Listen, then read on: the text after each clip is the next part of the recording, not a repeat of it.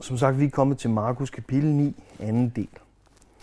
Jesus han kommer ned fra bjerget, øh, formentlig bjerget øh, Hermon, sammen med øh, Peter, Jakob og Johannes, som netop har set Jesus i hans herlighed sammen med Moses og Elias op på det, vi kalder forklarelsens bjerg. Markus evangeliet er som bekendt det korteste evangelie, og det er action evangeliet. Det er, hvor handling kommer hurtigt efter handling, og øh, alting sker straks med det samme. Og vi stoppede lidt op ved første del af kapitel 9 på forklarelsens bjerg, øh, og så tog vi det lidt i slow motion, for der var noget, vi lige skulle, øh, skulle stoppe op og se, noget vi skulle stoppe op og forstå. Nu sætter vi lidt fart på igen, og går igennem resten af kapitlet, men med samme kontekst. Jesus, der, der viser sig selv mere og mere for, eller mere og mere af sig selv for disciplene, og øhm, gør dem mere og mere klar til at, at stå på egen ben, når han ikke længere er fysisk i blandt i den tjeneste, de har. Han bliver ved med at forberede dem på, at menneskesønnen skal dø og opstå. Så vers 14. Da de kom ned til disciplene, så de en stor skare omkring dem, og nogle skriftkloge, som diskuterede med dem. Hele skaren begrebet af ærefrygt straks de fik øje på Jesus, og løb ned for at hilse på ham. Han spurgte dem, hvad er det, I diskuterer med dem? Og en fra skaren svarede ham, Mester, jeg har bragt min søn til dig. Han er besat af en ånd, som gør ham stum. Hvor som helst den overvælder ham, kaster den ham til jorden, og han froder og skærer tænder og bliver helt stiv. Jeg sagde til dine disciple, at de skulle drive den ud, men det kunne de ikke. Der udbrød Jesus, du vantro slægt, hvor længe skal jeg være hos jer? Hvor længe skal jeg holde jer ud? Kom herhen med ham. Så bragte de ham hen til Jesus. Da ånden, øh, men da ånden så ham, rev og slid den straks i drengen, så han faldt om på jorden og lå og frode og vred sig.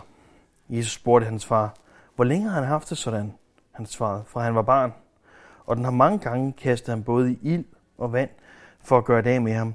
Men hvis du kan gøre noget, så forbarm dig over os og hjælp os. Jesus sagde til ham, hvis du kan, alt er muligt for den, der tror. Straks råbte drengens far, jeg tror, hjælp min vantro. Da Jesus så, at en skar stemlede sammen, troede han af den urene ånd og sagde til den, du stumme og døve ånd, jeg befaler dig, far ud af ham og far aldrig mere ind i ham. Der skreg den og rev og sled i ham og for ud, og han blev som død, så alle sagde, han er død. Men Jesus tog hans hånd og fik ham til at rejse sig op. Da Jesus var kommet ind døre og var alene med sine disciple, spurgte de ham, hvorfor kunne vi ikke drive den ud? Han svarede dem, den slags kan kun drives ud ved bøn. Så efter de har været her på forklarelsens bjerg, som formentlig var øh, Hermonbjerget, eller bjerget, bjerget Hermon, selvom jeg sidst kom til at kalde det ved et forkert navn. Øhm, så kommer de ned midt i det her kaos. En skare er samlet omkring disciplene, der er allerede en diskussion i gang. Til synligheden har den her far bragt sin besatte søn til disciplene, i den tanke, at Jesus var der, for at han skulle øh, uddrive den her dæmon. Som sagt, han, han har regnet med, at Jesus var der. Han ser, her er de her Jesus øh, øh, tilhængere, så må ikke han er der. Og de har formentlig sagt, bare rolig, øh, vi skal nok selv klare den, og det burde de også have autoritet til at gøre. Men selvom de har fået autoritet til at, at helbrede, til at uddrive dæmoner allerede i kapitel 3, så går det bare ikke så nemt, som det plejer.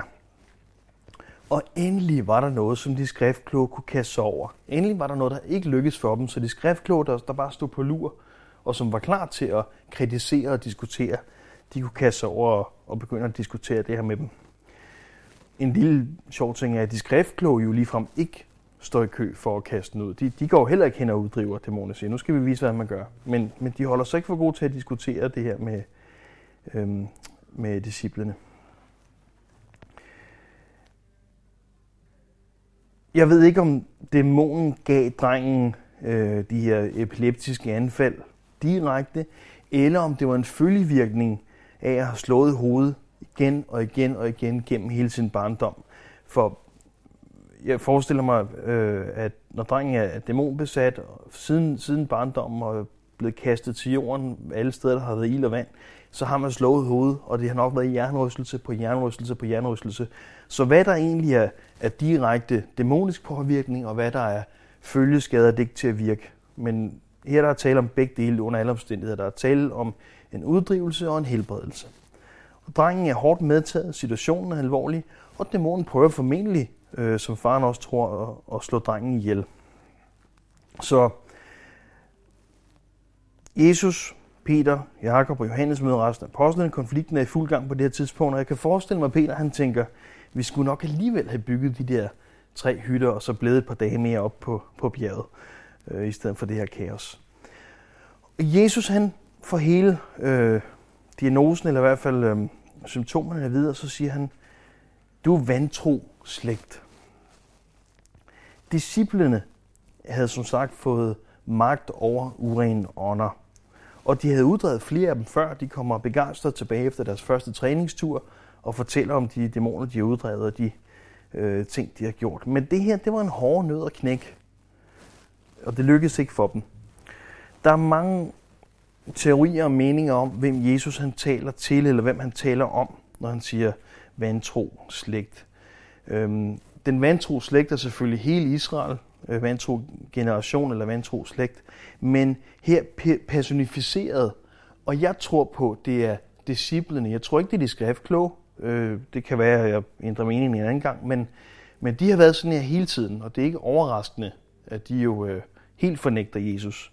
Men jeg tror på, det er disciplene ud fra konteksten her, tror jeg, Jesus han bebrejdede dem for at kræve eller øh, være afhængig af hans fysiske tilstedeværelse, for at Guds kraft kunne virke. Her var der noget, som var hårdere, end det plejede at være. Wow.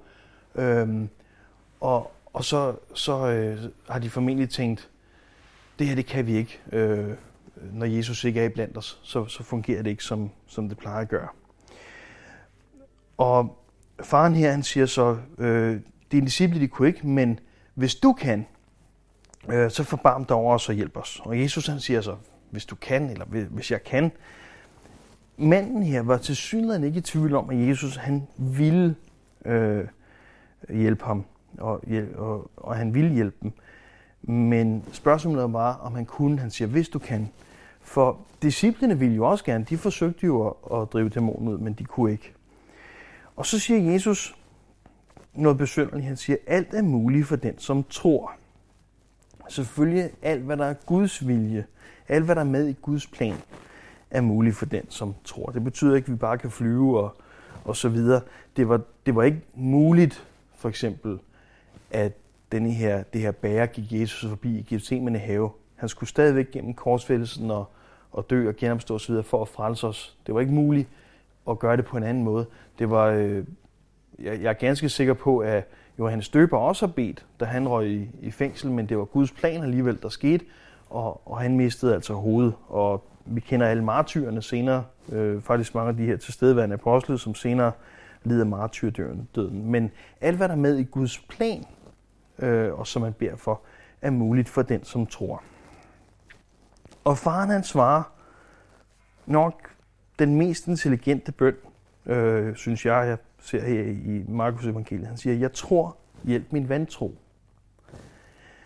Og når han siger det, så, så har han sagt, jamen, han, han beder i tro. Han siger, jeg tror, hjælp min vantro. Det er lidt ligesom, når man taler om som barn, hvis jeg havde tre ønsker, så ville jeg ønske det det. Og hvis jeg havde tre ønsker, så ville jeg ønske det det. Og hvis jeg havde tre ønsker, ville jeg ønske det det. Der er altid den irriterende unge, der altid ønsker, som det sidste ønske, at han havde tre ønsker mere. Der er altid lige den, der lige skal sige, ja, okay, sådan kan man jo komme ud over det. Og her, der, der siger manden, Jesus har jo sagt alt muligt for den, der, der tror. Han har lige sagt, du er vantro slægt. Og faren her, han siger så, jamen, okay, jeg, jeg tror, hjælp min vantro. Så han beder i tro om at få mere tro, og så er han ud over den. Øhm, den bøn kan selvfølgelig kun komme fra en, der tror. En, der slet ikke troede, ville aldrig nogensinde bede sådan, og, og kunne heller ikke. Manden, han er ikke vantro i den forstand, at han fornægter Gud, eller fornægter Jesus, eller fornægter Guds kraft. Her der taler om en uperfekt tro, eller en mangelfuld tro. Altså ikke en manglende tro, men en mangelfuld tro. Hans tro er ikke perfekt. Og en lille detalje. Vi ved ikke med sikkerhed, at Jesus kalder ham her for vantro. Jeg tror på, at det er disciplen, han, han, øh, han personificerer den her vantro i. Men øhm, det, at han er vantro, det er mandens eget udsagn. Jeg tror ikke, det er det, Jesus siger til ham. Så manden siger selv, jeg, øh, jeg tror, hjælp min vantro. Hjælp min uperfekte eller mangelfulde tro. Det er for mig en af de mest opmuntrende vers i Bibelen. For det, der sker, øh, er faktisk, at Jesus han opfylder den bøn. Lige efter, så sker der noget, som, som hjælper den her mands øh, mangelfuld tro. De af os, der oplever en uperfekt tro, kan bede, Jesus, hjælp min vand tro. Og så siger Jesus, den slags, ender han med at sige, der, efter han havde uddrevet dæmonen, og han siger, øh, smut ud, og lad være med at komme tilbage i øvrigt, fordi Jesus har fortalt på et tidspunkt om, om dæmonen, der bliver uddrevet, og så øh, kommer de tilbage igen og finder, øh, øh, hvad skal man sige, mennesket farede og bryde. Så han siger, lad være med at komme ind igen. Helt væk med dig. Og igen er det en stum og, og døv, eller i hvert fald øh, en, en, øh, ja, en stum dæmon. Husk på, at jødernes overtro var, at hvis en dæmon ikke gav sit navn, så kunne man ikke uddrive den. Og igen og igen ser vi de her dæmoner, at de er stumme, eller de gør øh, den, de har besat, stum. Og Jesus, han er aldrig nogensinde hæmmet af det. Aldrig. Han ligger ikke under for nogens overtro. Det betyder ingenting. Jesus kan stadigvæk sige til en, en dæmon, selvom den er både døv og stum og dum og det hele, øh, smut med dig, og den er nødt til at adlyde. Det andet, det var overtro, og det ligger han ikke under for på nogen måde. Men det er efterhånden blevet sådan en helt standard ting, at de er stumme. Det hjælper dem ikke. Øhm, og disciplene vil selvfølgelig gerne vide, hvorfor kunne vi ikke uddrive den her? De havde uddrevet andre dæmoner, de havde fået autoritet til det. Den her kunne de ikke. Og så siger Jesus, den slags kan kun uddrives med bøn og faste, eller undskyld, kan kun uddrives med bøn. Så den slags, til synligheden er det her en stærkere dæmon, end den, de er vant til. Til synligheden er der forskel på dæmoner. Øhm, og den kan kun drives ud med bøn. Nogle manuskripter tilføjer bøn og faste. Og i Matthæus 17 står der også, den slags kan kun uddrives med bøn og faste. Og det laver en lille forskel. For der, der kan vi se, hvilken slags bøn det er.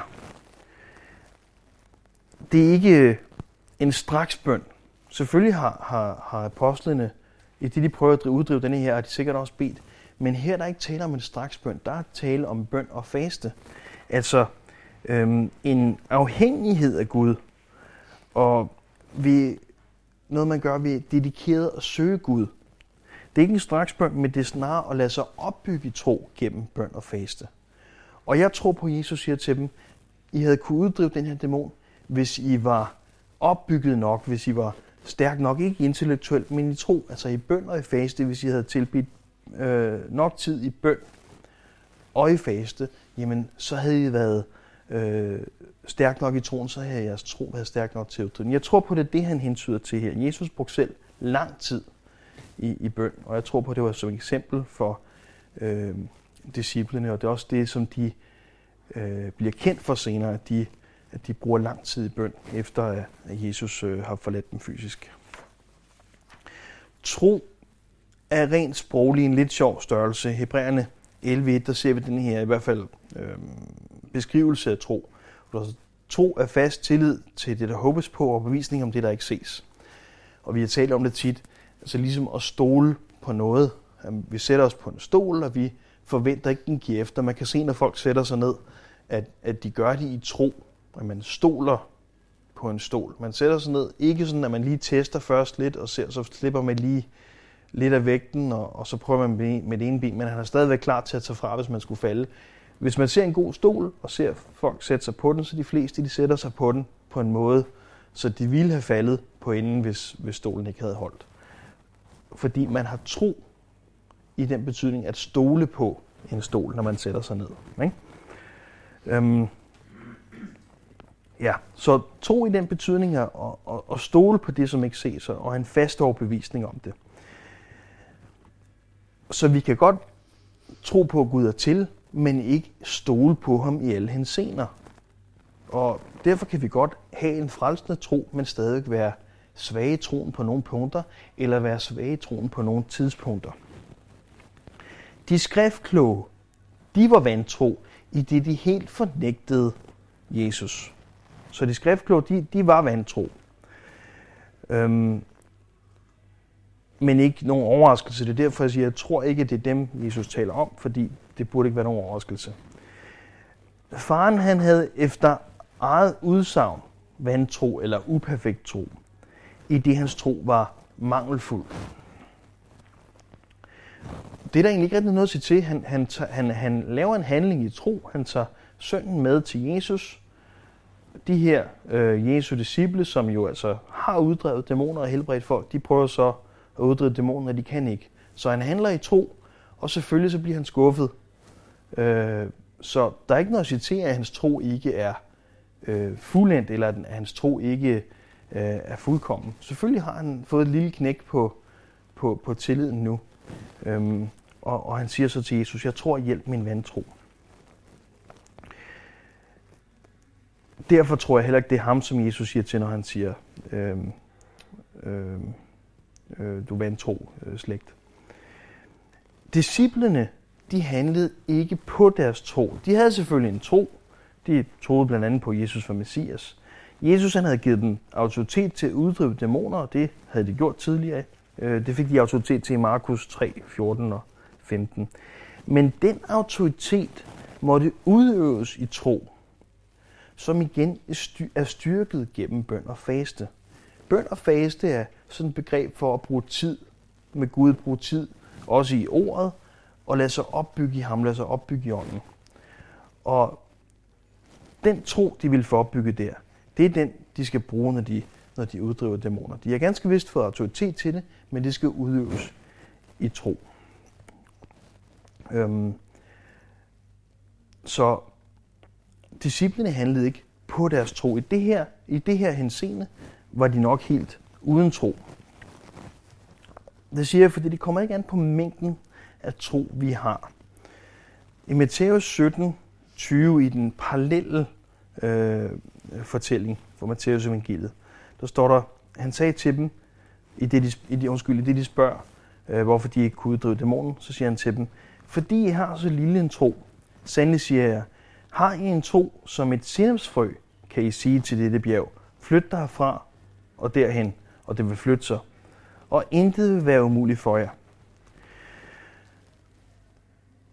Det her ord for lille øh, betyder mangelfuld eller øh, uperfekt. Altså en mangelfuld tro, fordi I mangler tro. Og jeg tror, Jesus mener netop lige her mangler I tro. Der var ikke noget, der var mindre end et sinnebsfrø i det israelske øh, landbrug. Så øh, de kendte altså ikke noget øh, i Israel, som man øh, øh, plantede med, som var mindre end et sinnebsfrø. Det er formentlig det mindste, de har kendt overhovedet. Så Jesus han bruger med vilje det allermindste. Der er ikke noget, der er mindre. Jesus kan ikke sige, øh, I, har, I burde have tro som, eller Jesus siger ikke, I burde have tro som øh, en melon, men I har tro som et sindhedsfrø. Han siger, hvis bare I havde som et sindhedsfrø, så kunne I flytte bjerge med den tro. Og vi ser ikke rigtig nogen øh, flytte bjerge.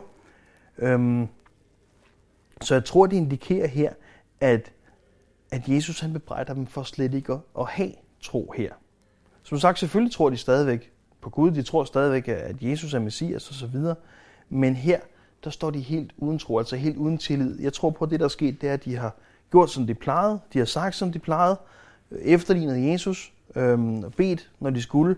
Lige pludselig har der været en hård ned og knække de andre, og bam, så har de fået et ordentligt knæk i selvtilliden, og så er de stået helt uden tro. Måske helt uden tro på deres egen autoritet, måske helt uden tro på deres egne evner, men når man er skuffet, så indikerer det, at man havde tillid til sig selv, at man havde tro på sig selv.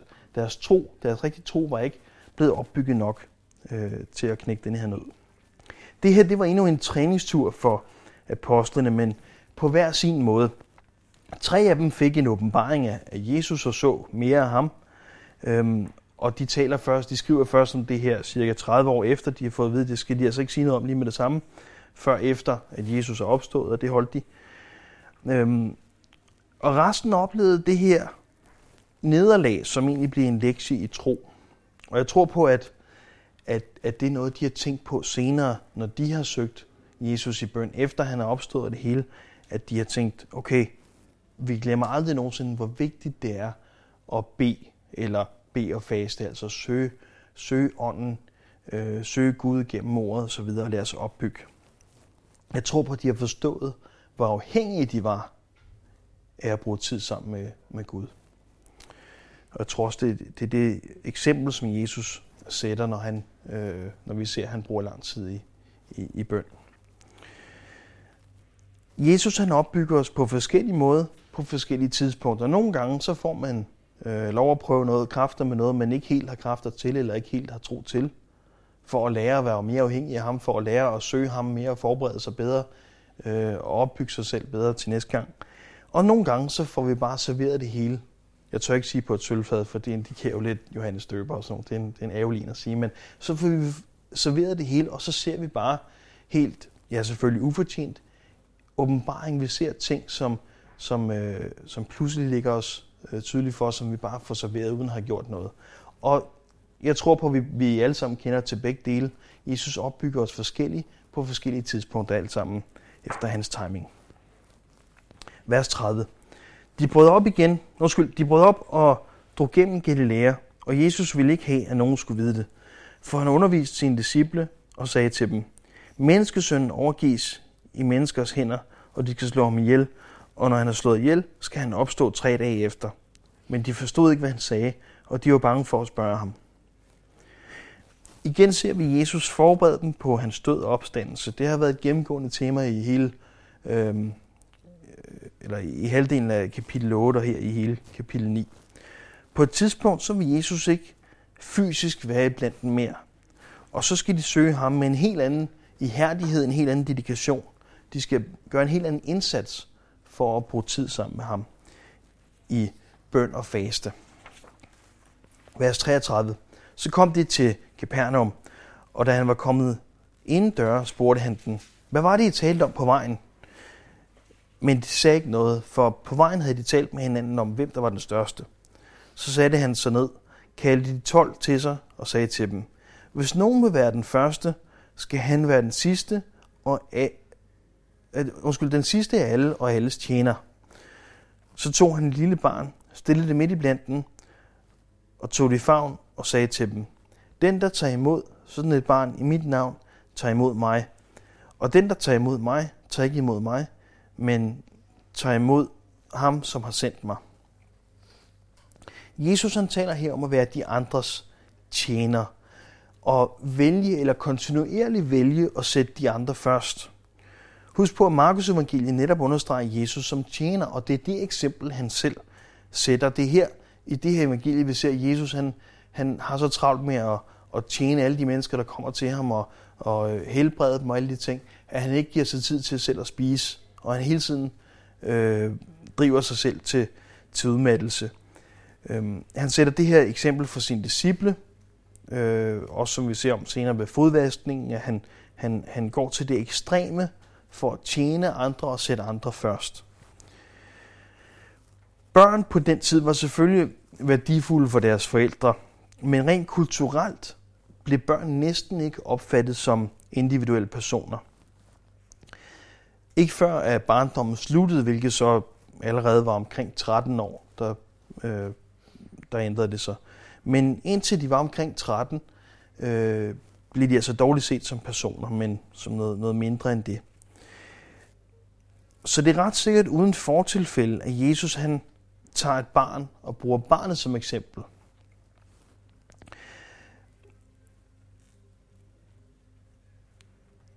Børn er ikke intimiderende, og børn får dig heller ikke op på den sociale rangliste. Du scorer ikke point hos børn, sådan så du får networket og, og kommer lidt op i en rangliste et sted. Øhm, det er ikke sådan, så at du lige har en vennetjeneste hos et barn, og så kan bruge det til en hel masse.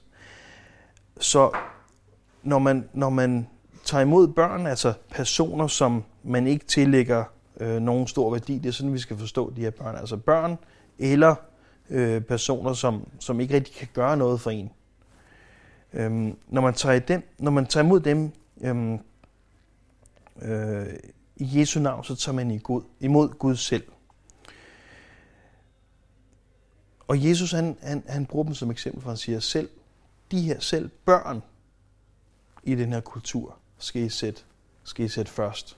Altså, I skal sætte hinanden før selv, og selv børn og personer, som i ikke tillægger nogen værdi, som aldrig nogensinde kan gøre noget for jer, som ikke kan gengælde tjenester, og som, ikke, og som heller ikke ville kunne gøre jer noget ondt.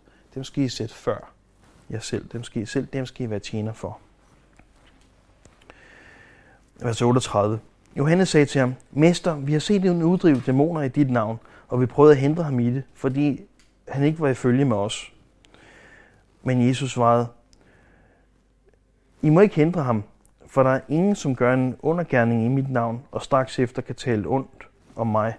Den, der ikke, imod, ikke er imod os, er for os. For den, der giver jer et bager vand at drikke, fordi I hører Kristus til, sandelig siger jeg, han skal ikke gå glip af sin løn. Så der var til synligheden en, der, der gik, øh, en, der ikke var en del af inderkredsen her, og som, øh, og som, som ikke omtales ved navn heller, så det har ikke været en, de, de har kendt. Øhm, og han, han gjorde tjeneste, han gik og uddrev dæmoner i Jesu navn. Og det var der plads til. Jesus siger, det er der plads til. Folk må godt gøre undergærninger øh, i mit navn. Dem, der ikke er imod os, er for os. Og vi kan være i samme her, om man vil, men stadig forskellige delinger eller afdelinger. Vi har søstene i Kristus i mange forskellige menigheder, i mange forskellige grupper. Vi sidder ikke og tænker, åh oh, nej, nu går det bedre for den kirke derovre, end det gør for os, eller øhm, nu går de rundt, nu sender de missionærer ud, øh, men de er jo slet ikke de rigtige. Øh, selvfølgelig gør vi ikke det, men øh, det giver lidt sig selv for os. På det her tidspunkt, altså på Jesu tidspunkt, som det, det vi ser på nu, der har der kun været de her, øh, den her gruppe, som var de messianske jøder. Man kan ikke engang kalde dem, øh, ja, de, ikke, de bliver ikke kaldt kristne nu, vel, men, men der har ikke været andre kristne i, i anførselstegn end de her. Så det er et legitimt spørgsmål. Men Jesus siger selv, her er der plads til det her. Den, der går og gør undergærninger i mit navn, kan ikke sige et eller andet om og bagefter, og den, som ikke er øh, imod os, er for os. Og vi kan alle sammen tage del i tjenesten i en eller anden form. Jesus siger, at den, der giver øh, jer noget vand at drikke, fordi I hører Kristus til, han skal ikke gå glip af sin løn. Er det ikke vildt, at, at selv når vi sætter andre først, og sætter personer, som ikke nogensinde kan gengælde en tjeneste for os, når vi sætter dem før os selv og tjener for dem, så får vi faktisk en belønning. Og, og, og vi bliver, øhm, øh, vi kommer aldrig sådan til at kunne klippe af vores løn. Selv, selv det, som man tager for givet, og som er ingenting. Selvfølgelig så et bære vand var jo mere værd i en, i en ørkenkultur, end, end det er i vores, men alligevel er det altså ikke særlig meget at give nogen et bære vand. Men, men Jesus siger selv den, der gør det, øh, fordi I, I, øh, I hører mig til, skal ikke gå glip af sin løn.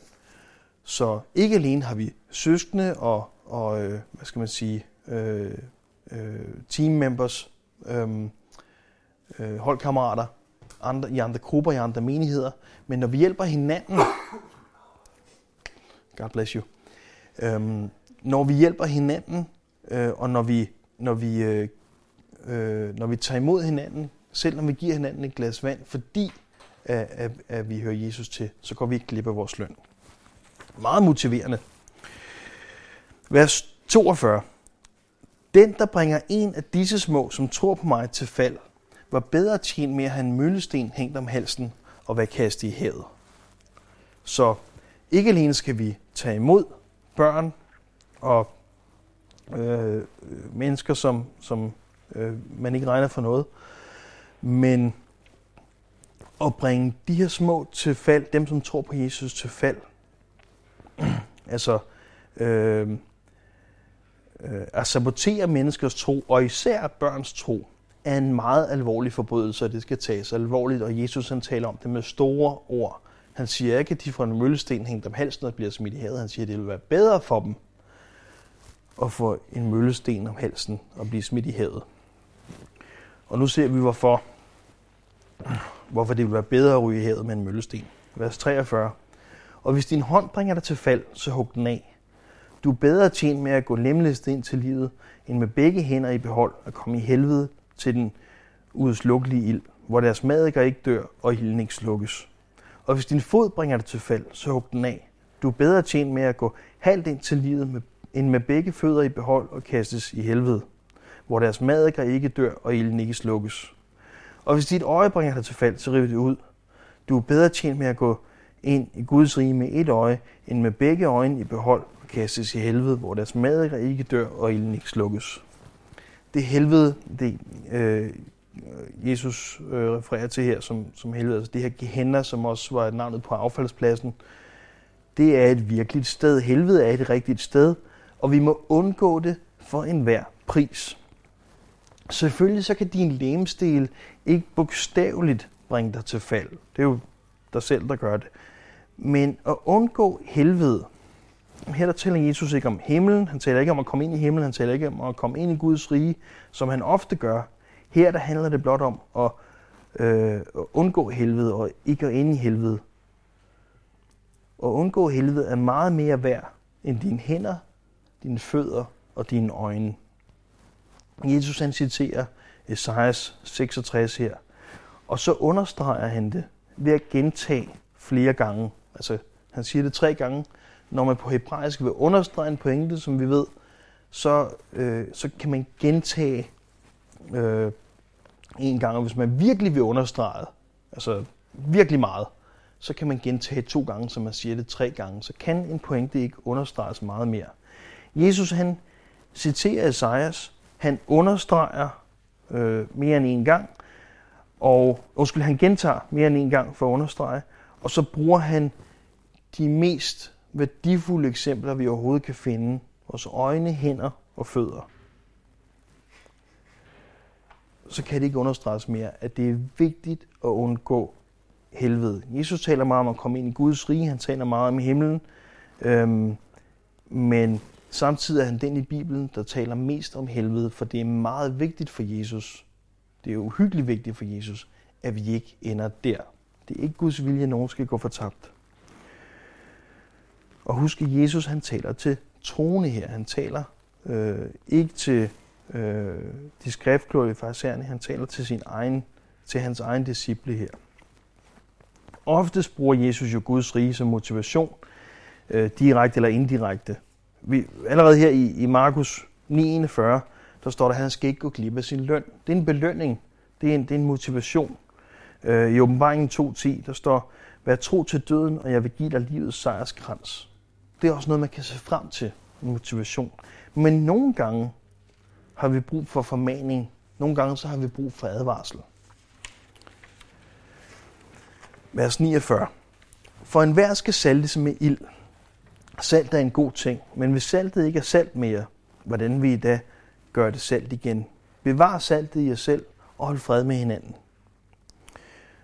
Husk på, Jesus han er ved at forberede apostlene, øh, og, og sikkert også nogle af de andre disciple, på en tjeneste, hvor han ikke fysisk er til stede. Det kan godt være, at den ikke er siddet helt ind hos dem, øh, når han fortæller dem, at han skal dø og opstå, men han forbereder dem på, at han ikke vil være der. Han forbereder dem på, at det øh, er vigtigt, de søger øh, Gud i, øh, i, øh, i bøn og faste. Det er vigtigt, at de opbygger sig selv. Det er vigtigt, at de øh, følger det eksempel, han har sat. Øhm, og det er den kontekst, vi skal læse det i. Han er ved at forberede dem på, at han ikke vil være fysisk i blanden til at ja, holde dem øh, i ørene øh, med de ting. Så det er vigtigt for ham at formande dem til at for det første bevare saltet i sig selv, og for det andet at holde fred med hinanden. Det er noget af det vigtigste for ham, det er noget, han understreger her det, det er hans ord til ja, kirken, om man vil, altså til, til dem, der følger ham til apostlene her. Bevar saltet i jer selv og hold fred med hinanden. Absolut også en formaning til os i dag, til hele kirken. Bevar saltet i jer selv, undgå rådenskab og synd i jer selv, og hold fred med hinanden i fællesskaber. Fælles for ild og for salt er, at det renser. At blive saltet med noget vil sige at blive renset. At blive saltet med ild vil selvfølgelig blive, vil sige at blive renset med ild. Og der er flere fortolkninger på, hvad, hvad Jesus mener her. Der er nogen, der mener, at ild det taler om forfølgelse og trængsler, og ligesom øh, salt blev brugt til at holde det gamle testamentlige offer rent, sådan må det levende offer, øh, som Jesu øh, følger øh, bringer, renses med, med, øh, med forfølgelse med trængsler.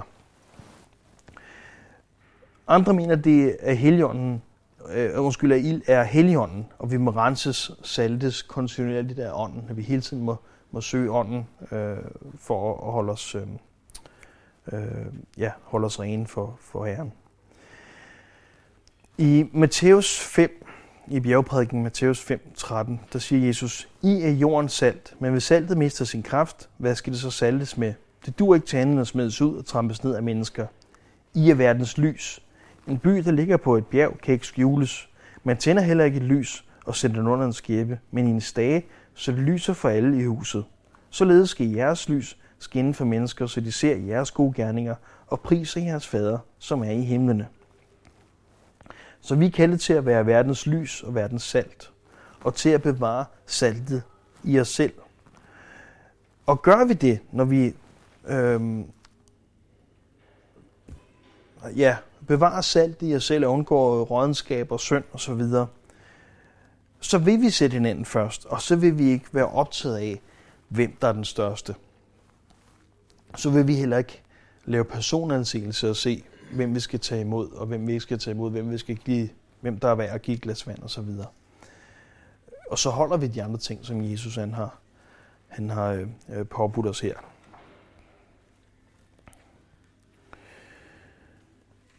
Jesus, tak for dit ord til os. Tak for, ja, øh, fordi du opbygger os i tro her. At vi må komme til dig for, for mere tro. Tak fordi vi kan bede dig om, om mere tro, eller stærkere tro, eller mere øh, fuldendt tro. Her. Tak, at det er dig, der, der gør det i os. Jesus, tak for ja, din belønning. Tak, at vi får løn for, for, for ting, som ja, vi selvfølgelig egentlig slet ikke har fortjent løn for. Tak, fordi vi, vi, vi, vi får så meget ufortjent, som vi ikke kan kalde løn heller. Og tak for din formaning, Jesus. Du har betalt alt for, at vi ikke skal i helvede, og, og, og for at frelse os her. For det er det vigtigt for os. Det er vigtigt for dig. Så vi takker dig for, for dit ord, for din formaning og, og, og dine øh, øh, belønninger her. Tak her. Amen.